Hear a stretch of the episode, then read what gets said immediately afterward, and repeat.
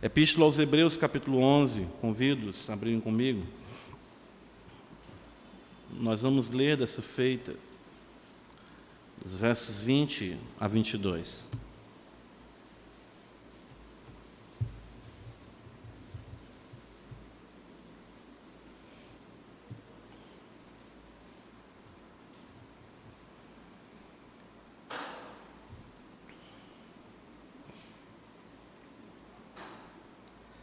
Pela fé, igualmente, Isaac abençoou a Jacó e a Esaú acerca de coisas que ainda estavam para vir. Pela fé, Jacó, quando estava para morrer, abençoou cada um dos filhos de José e, apoiado sobre a extremidade do seu bordão, adorou. Pela fé, José, próximo do seu fim, fez menção do êxodo dos filhos de Israel, bem como deu ordens quanto aos seus próprios ossos. Amém. Deus bendito, mais uma vez nós suplicamos o teu favor. Eis-nos aqui com a santa palavra e nós somos totalmente dependentes de ti. O que nós queremos, Senhor, é exultar, exultar nas benditas verdades que nos foram confiadas. A tua igreja coluna e baluarte da verdade, que ela não seja de forma nenhuma insensível à verdade, mas que ela possa ser tocada, a tua igreja, pela sublime verdade, transformada de glória em glória no poder do Espírito Santo a cada dia, para o louvor do teu santo nome. Ó Senhor, tu és poderoso para, com tua voz, edificar os santos, com Ó Deus bendito, repreensão, correção, educação na justiça. E também trazer luz àqueles que se encontram em trevas. Homens e mulheres que ainda não entendem, não compreendem a urgência da eternidade, a brevidade de suas vidas e que precisam de fato ser trazidos para a tua maravilhosa luz. Só tu, Senhor, podes fazer isso. Mas o fato de aqui adentrarem, de aqui estarem, já nos traz consolo, de fato, nos traz esperança de que a providência se nos trouxe para serem resgatados por Ti. É o que nós suplicamos. Nós pedimos que o Teu nome seja glorificado, porque mesmo no endurecimento e na rejeição, Tua palavra não volta para Ti vazia. Glorifica o Teu nome e magnifica a Tua palavra em Jesus Cristo, nosso Senhor. Amém.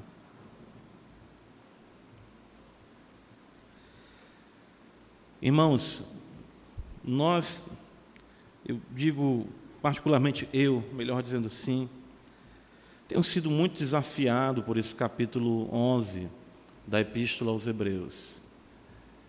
Quanto mais eu me dedico em ler, em meditar nesses versículos, eu fico realmente maravilhado como a vida de fé, ela é sublime e nós conseguirmos enxergar, interpretar a vida à luz do invisível, é realmente uma dádiva, uma graça que nos é concedida por Deus. Isso é sobrenatural.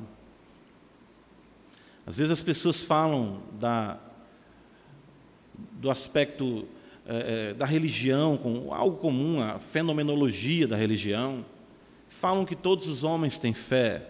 Mas quando estivemos considerando aqui uh, o sola fide, né, somente a fé, nós vimos que de fato existe né, um acreditar, um, até mesmo que nós entendemos pela revelação geral, do homem saber que há um Deus. Mas a fé que o autor dos Hebreus fala aqui, a fé salvadora, é exatamente a convicção dos fatos que se não veem e a certeza das coisas que se esperam. Tanta Tanta coisa existe aqui. Crer em Deus, crer exatamente que nossas vidas são pautadas e conduzidas pela providência, de que o Senhor controla todo o nosso ser, que Ele vela o nosso sono, que Ele faz subir aos nossos corações os pensamentos que Ele quer, que Ele nos direciona, conduz todos os passos. Quando Paulo diz em Romanos 8, 28 que todas as coisas cooperam para o bem, é, é uma compreensão de que há uma meta-história, uma história que está de fato conduzindo toda a nossa história, de modo que o nome do Senhor seja glorificado. promessas nos são feitas para que confiemos exatamente que esses objetivos, esses alvos, vamos dizer assim, que nos são benéficos também, como a ressurreição do nosso corpo, a transformação do nosso ser, de um corpo de humilhação para um corpo de glória, tudo isso é, é, é fomenta em nós o anelo, o desejo de mais conhecer o Senhor e de viver à luz das verdades benditas da Sua Santa Palavra. Isso conserva a nossa alma. Interessante isso. Vou sempre trazer os irmãos para esse ponto. Isso conserva a nossa alma. A conservação da nossa alma consiste exatamente em nós termos a mesma ancorada na realidade celestial. O autor dos Hebreus fala isso em Hebreus capítulo 6. Temos por âncora da alma, penetrou além do véu, onde se encontra o nosso sustento. E esses homens, eles obtiveram um bom testemunho, diz o, o autor sagrado, porque exatamente crendo no invisível e andando à luz das promessas, suas vidas foram tomadas do ser de Deus e foram realmente instrumentos para impactar o mundo, como nós sabemos até hoje. Estamos aqui falando da fé desses homens e Deus não se envergonha de lhe chamar, de ser chamado de seu Deus, o Deus de Abraão, o Deus de Isaac, o Deus de Jacó. É isso que nós vemos no versículo 16, o autor fala isso. Deus não se envergonha deles porque eles exatamente creram no invisível, andaram à luz dessas verdades benditas. Abraão, Isaac, Jacó, os patriarcas são aqui elencados, nós vimos também o quanto a fé impactou a vida de Sara. E o autor sagrado, ele volta agora a considerar um pouco mais, tanto uh, subitamente ou, ou, de relance, claro, porque ele tem tantas coisas a falar, ele vai dizer até mesmo no capítulo 11, uh, no versículo 32, que faltará ele o tempo necessário para se referir a tantos homens e mulheres que viveram pela fé.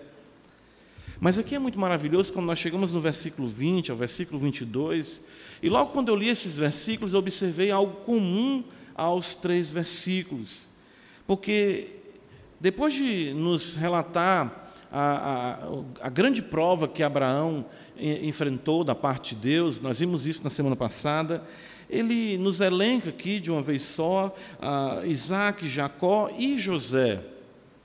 E ele finda exatamente o relato dele no que tange aos patriarcas. E ele fala que Isaac abençoa Jacó e Esaú acerca de coisas que ainda estavam para vir, ou seja, acerca de coisas futuras.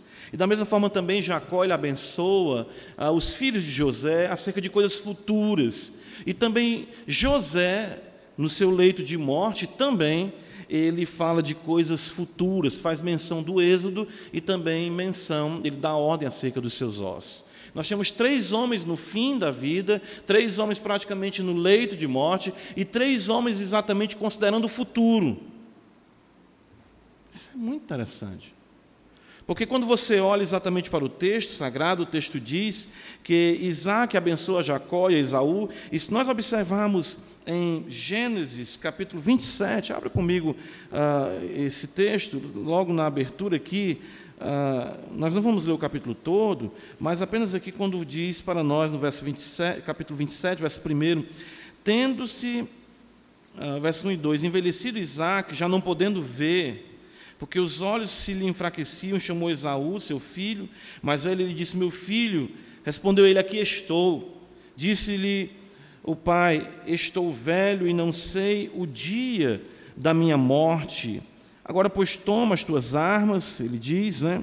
Uh, tua aljava, o teu arco, sai ao campo, apanha para mim uma caça e faz-me uma comida saborosa como eu aprecio, e traze-me para que eu coma, te abençoe antes que eu morra. Isaac também sabia que estava na iminência da sua morte.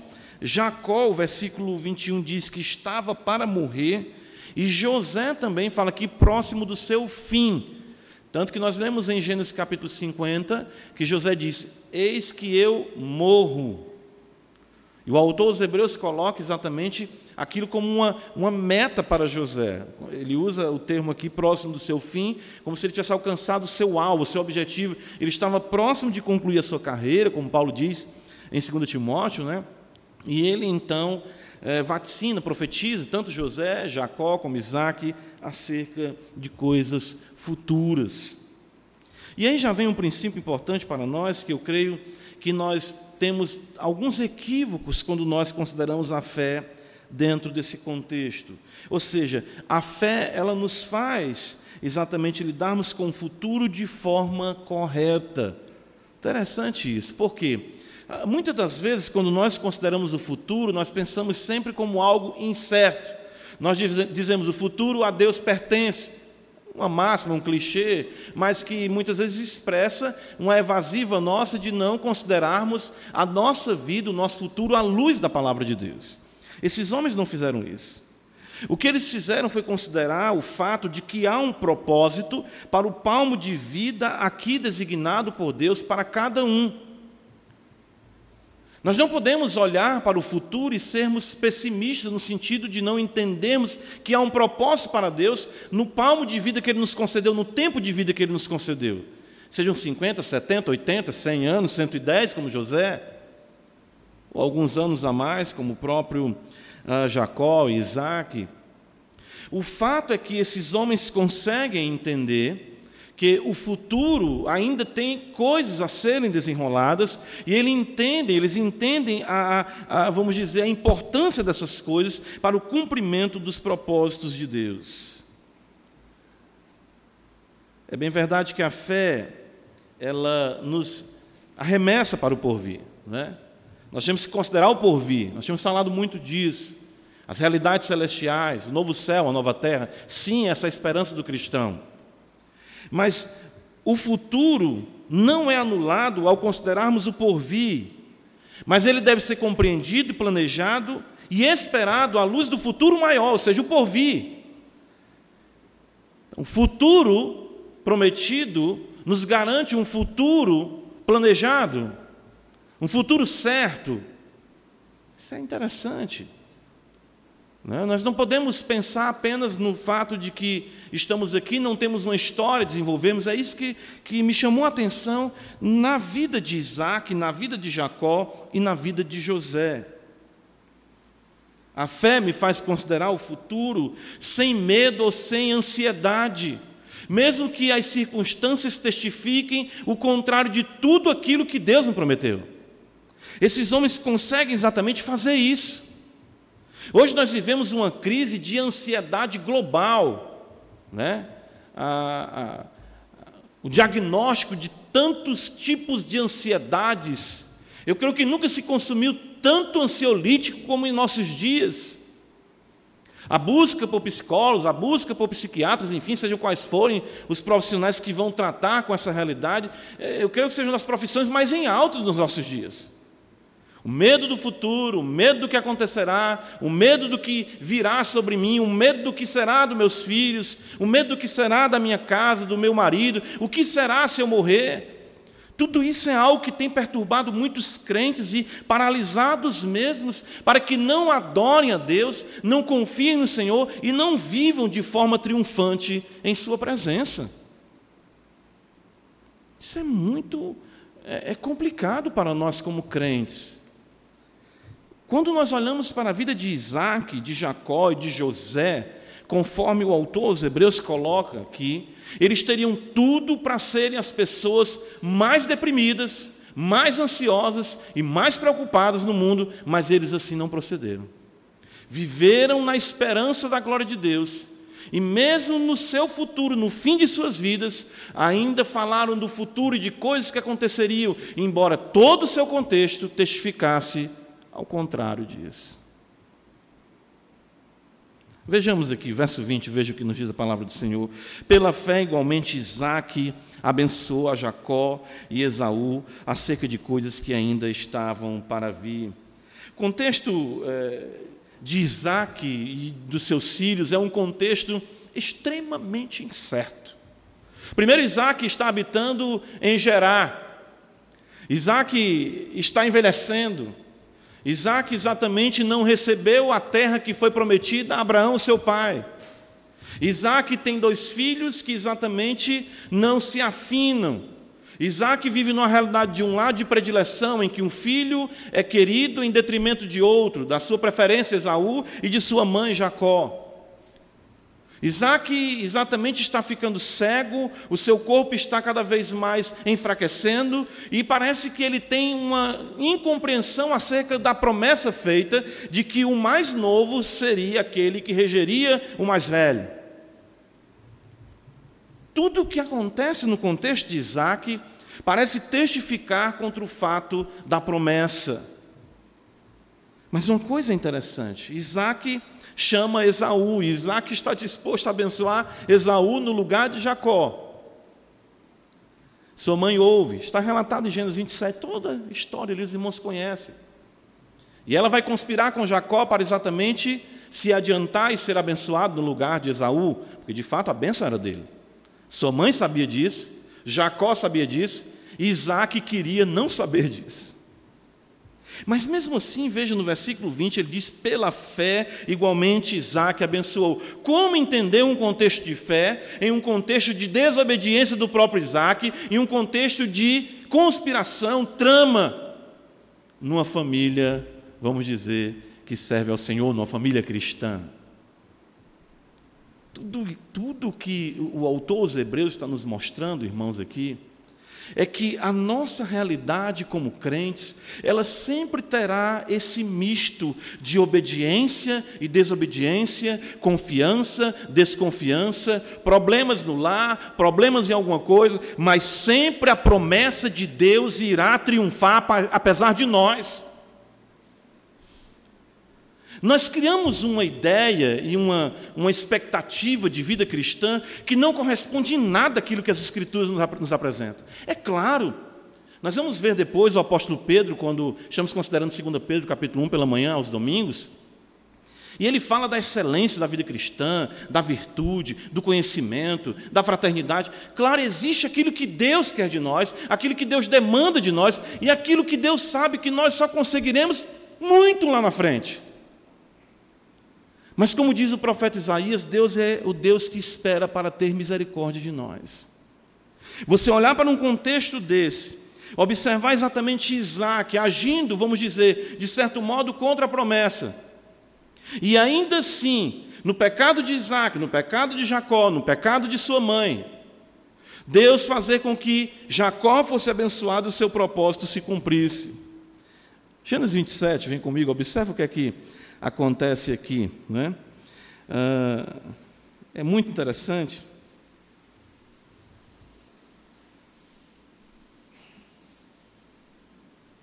Capítulo 27.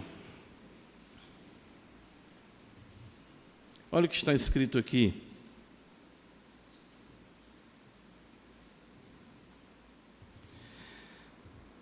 Texto diz, no versículo 30, mal acabar Isaac de abençoar Jacó, tendo este saído da presença de Isaac, seu pai, da presença de Isaac, seu pai, chega Esaú, seu irmão, da sua caçada. Fez dele também uma comida saborosa e trouxe seu pai e lhe disse: Levanta-te, meu pai, e come da caça que teu filho, de teu filho para que me abençoes. Perguntou-lhe Isaac, seu pai: Quem és tu? Sou Esaú, teu filho, teu primogênito. Então estremeceu Isaac de violenta comoção e disse: Quem é, pois, aquele que apanhou a caça e me trouxe? Eu comi de tudo antes que viesse, eu abençoei, e ele será abençoado. Como ouvisse, como ouvisse Esaú as palavras de seu pai, bradou com profunda amargor e disse: Abençoe-me também a mim, meu pai. Respondeu-lhe o pai: Veio o teu irmão astuciosamente e tomou a tua bênção. E veja o que está escrito no versículo 37. Então respondeu Isaac a Esaú: Eis que o constituí em teu, em teu senhor, e todos os seus irmãos lhe dei por servos. De trigo e de mosto eu percebi que me será dado fazer agora, meu filho.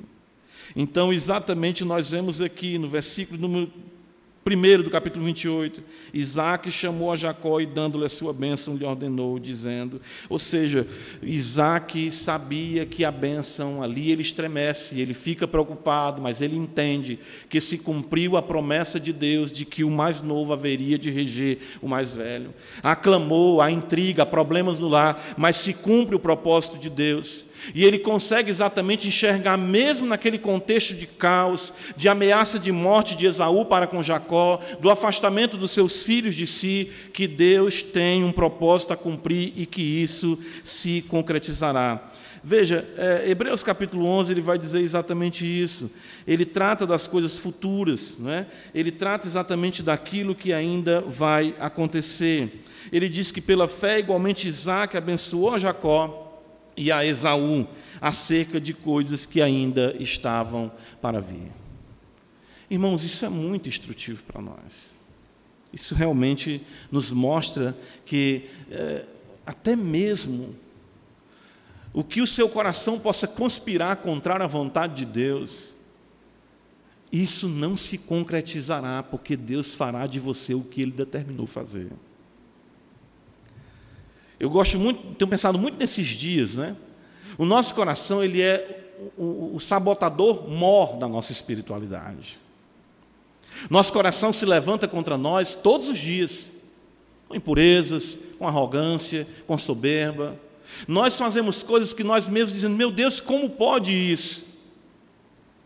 Mas nós podemos descansar no fato de que as coisas futuras que Deus disse acerca de nós, acerca do seu povo, de que nós seremos transformados à imagem do seu filho, elas se concretizarão, porque Deus é quem está empenhado em cumprir a sua promessa. Eu e você não acordamos pensando o que nós iremos fazer para cumprir as promessas de Deus em nossas vidas. Não. Mas Deus todos os dias avança e faz avançar o propósito que ele tem estabelecido para todos nós.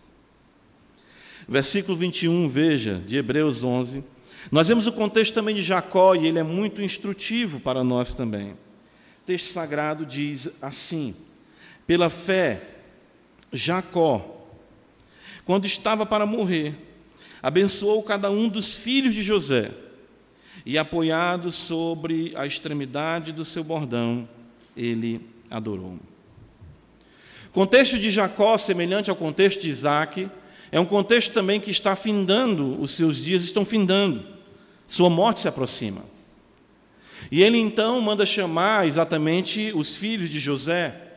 José, ele vai receber o direito da primogenitura, a porção em dobro, por isso que os seus filhos Efraim e Manassés, eles são tomados por Jacó como filhos da promessa filhos exatamente em que haveriam de se multiplicar e crescer a nação de Israel ali mesmo.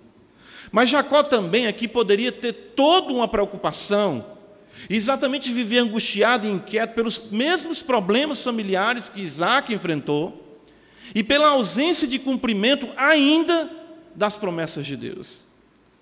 Jacó se encontrava em terra estranha, Jacó estava no Egito teve que migrar exatamente de Canaã para o Egito por conta da fome. Tudo contrário àquilo que Deus havia de fato dito, aparentemente, ali naquele momento.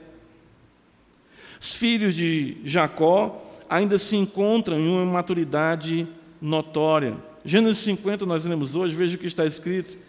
Quando seu pai morre, eles chegam para José e diz que agora será a hora da retribuição será a hora da vingança. E eles então inventam a história e diz que Jacó havia pedido a José para não maltratar os seus irmãos. Versículo 17 diz que José chorou enquanto lhe falavam. Versículo 18 ainda fala: Depois vieram também seus irmãos, prostaram-se diante dele e se apresentaram como escravos, como servos de José. E José vai dizer: Não tem mais, acaso estou eu em lugar de Deus? Vós, na verdade, intentaste o mal contra mim, porém Deus o tornou em bem. Todo o contexto da casa de Jacó, os patriarcas, que são exatamente aqueles que vão é, estabelecer as doze, de onde vão provir as doze tribos de Israel, são homens de caráter instável e duvidoso. Ainda que José os tenha experimentado, a insegurança ainda permeia a realidade dos mesmos, que serão ainda trabalhados para que venham a ser homens de confiança, ou seja, homens de temor na presença do Senhor Deus. O próprio José sabia disso. Gênesis capítulo 47, Jacó assim interpreta a sua vida no versículo 9, quando ele está diante de Faraó. Ele diz: Faraó pergunta a ele no versículo 8: Quantos são os dias dos anos da tua vida? Jacó lhe respondeu: Os dias dos anos das minhas peregrinações são 130 anos. Veja, poucos e maus foram os dias dos anos da minha vida. e não chegaram aos dias dos anos da vida de meus pais, nos dias das suas peregrinações. Irmãos, se nós formos ler o relato da vida de Jacó, temos a, o, o estupro da sua filha, os seus filhos, no caso ali, eh, promovendo, usando o sinal da circuncisão para matar os siquemitas. Nós temos idolatria, nós temos é, conspirações, nós temos as mulheres negociando que dia vão dormir com ele, quem vai ficar com quem. Nós temos ah, ah, até mesmo ah, ah as mandrágoras sendo utilizadas né, como ah, estimulante sexual para que aquilo ali viesse ser uma noite importante para Lia ou seja, ah, nós vemos tanta coisa acontecendo no contexto da família de Jacó. Jacó diz que os seus dias foram dias é, de dificuldade, foram maus e poucos os dias da sua vida. Jacó se viu amedrontado das nações de sua volta, querendo matá-lo por conta da atitude precipitada dos seus filhos. Seu filho é tirado dele, José, isso também foi algo terrível. E Jacó então vive um contexto de fome, já perto do fim de sua vida, e tudo aquilo que havia sido prometido a ele não se concretiza. Jacó tinha toda a razão para ser um homem inseguro, instável, depressivo, ansioso, medroso e tudo mais o que você possa dizer que são os termos utilizados em nossa sociedade. Mas o que é que Jacó faz? A semelhança de Isaac, ele abençoa os filhos de José e ele então contempla o crescimento, ele lega, ele dá a semelhança de Isaac aquilo que ele não tem, a terra de Canaã. Nem Abraão a possuiu, nem Isaac a possuiu, nem Jacó a possuiu, mas cada um passava para o outro a promissória da fé. E dizia: Deus vai nos abençoar, Deus vai nos tirar disso aqui. Isso é um contexto, uma circunstância que ela vai passar, isso vai acabar, isso não vai perdurar. E ainda que perdure, nós sabemos que tudo isso aponta para a realidade sublime da promessa e da cidade da qual Deus é o arquiteto e edificador. É tão importante isso tudo porque, veja no versículo 21 de Hebreus 11, a Escritura diz que, pela fé, Jacó, quando estava para morrer, abençoou cada um dos filhos de José e, apoiado sobre a extremidade do seu bordão, ele adorou. Vem comigo para Gênesis capítulo 47, mais uma vez.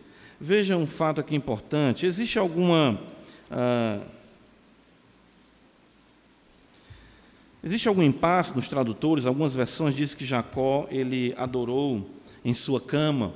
E no caso aqui nós vemos o autor dos Hebreus falar da extremidade do seu bordão. O autor dos Hebreus sabia da familiaridade dos crentes hebreus com a Septuaginta, e a Septuaginta segue essa realidade do bordão. Não é? E, no caso, a, a, a versão não da Septuaginta segue o que está escrito em Gênesis 47. Veja o que está escrito aqui no versículo número 29. Aproximando-se, pois, o tempo da morte de Israel, chamou a José, seu filho, e lhe disse: Se agora achei mercê a tua presença, rogo-te que ponhas a mão debaixo da minha coxa e uses comigo de beneficência e de verdade. Rogo-te que não me enterres no Egito, porém que eu jaza com meus pais. Por isso me levarás do Egito e me enterrarás no lugar da sepultura deles. Respondeu José: Farei segundo a tua palavra. Então lhe disse Jacó: Jura-me. E ele jurou-lhe. Israel se inclinou sobre a cabeceira da cama texto de Hebreus fala que ele exatamente se apoia sobre a extremidade do seu bordão. E eu achei interessante o puritano Thomas Benton, que ele vai dizer exatamente aqui que não há contradição, você tem como conciliar e observar que acontecem as duas coisas. O bordão de Jacó é exatamente o que ele leva consigo quando ele sai de Canaã. E ele atravessa exatamente todo aquele deserto, aquela terra, e chega a Padarã, unicamente com seu bordão. Ele diz que ele atravessou aquele rio, aquele val do Jaboque, unicamente com o bordão na mão. E ele pediu ao Senhor Deus exatamente que fosse com ele, e ele seria fiel ao Senhor se Deus o abençoasse. E ele volta com um numeroso clã. Esse é o bordão que ele carrega por toda a sua vida. E ele exatamente tem aquilo como um, um, um, símbolo, exatamente da vitória de Deus na sua fraqueza. E ele anda com aquele bordão. E agora ele serve como apoio na sua velhice. Jacó então, então está na sua cama, ele chama exatamente ali José, e na sequência os irmãos vão observar que José traz os seus filhos, os netos de Jacó, e ele então abençoa os seus os filhos de José, ele toma para os seus filhos.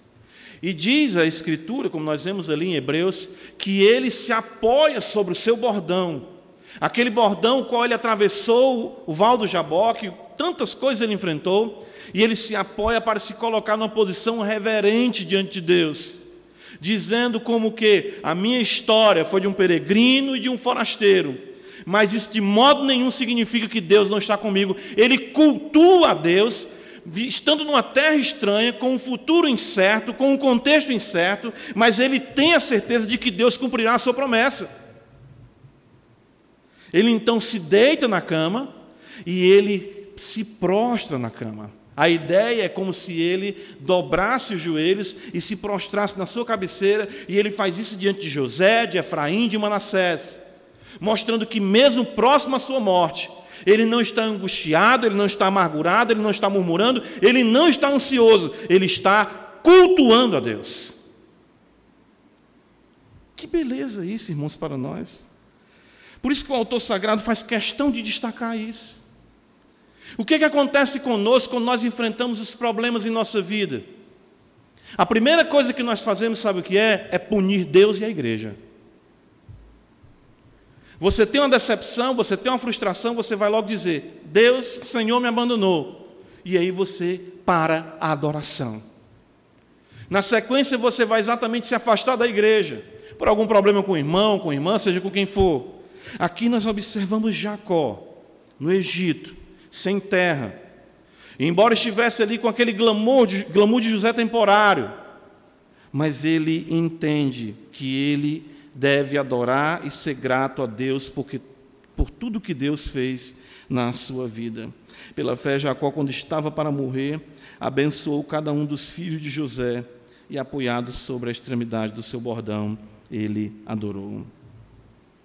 Isso é realmente surpreendente e nos ensina como nós devemos proceder diante dessas realidades incertas. Versículo 22, veja agora de Hebreus, ele vai dizer: Pela fé, José, próximo do seu fim, fez menção do êxodo dos filhos de Israel, bem como deu ordem quanto aos seus próprios ossos. José estava no Egito, e ele exatamente entende, pela promessa de Deus feita em Gênesis capítulo 15, que os israelitas haveriam de permanecer no Egito por 400 anos. Então ele confia que, mesmo seu povo estando no Egito, Deus haveria de visitar Israel, e ele fala do Êxodo, e ele faz menção dos seus ossos. Interessante que o texto de Gênesis 50, veja comigo o que, é que está escrito. Ah, diz assim para nós: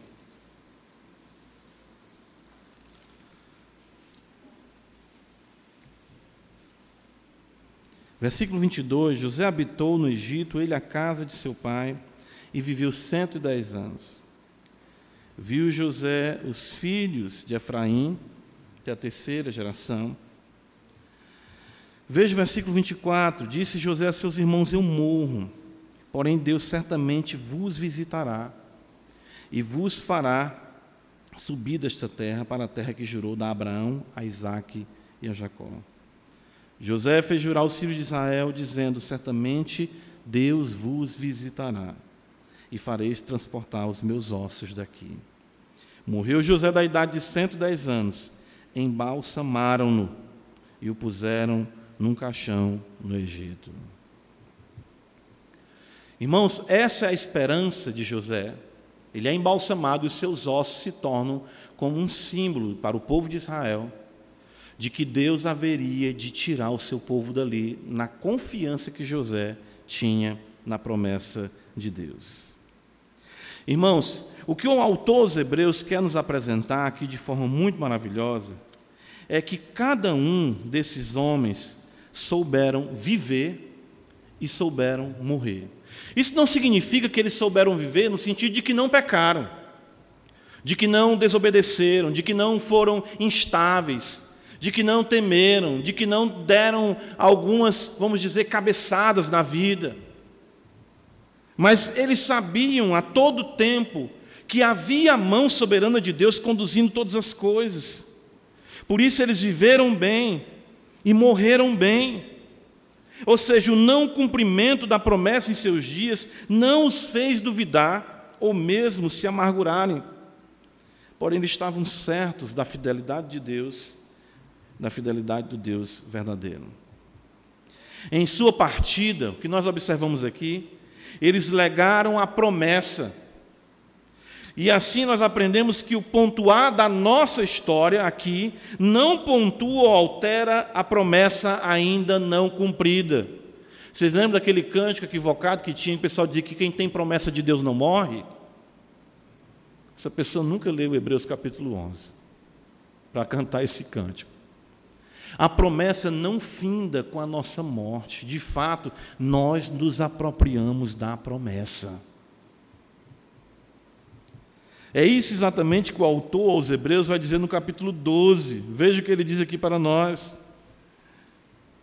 Ele fala no versículo 22: Mas tende chegado ao Monte Sião e à cidade do Deus vivo, a Jerusalém celestial e a incontáveis hostes de anjos e à universal assembleia e a igreja dos primogênitos arrolado nos céus, e a Deus, o juiz de todos, e aos espíritos dos justos aperfeiçoados.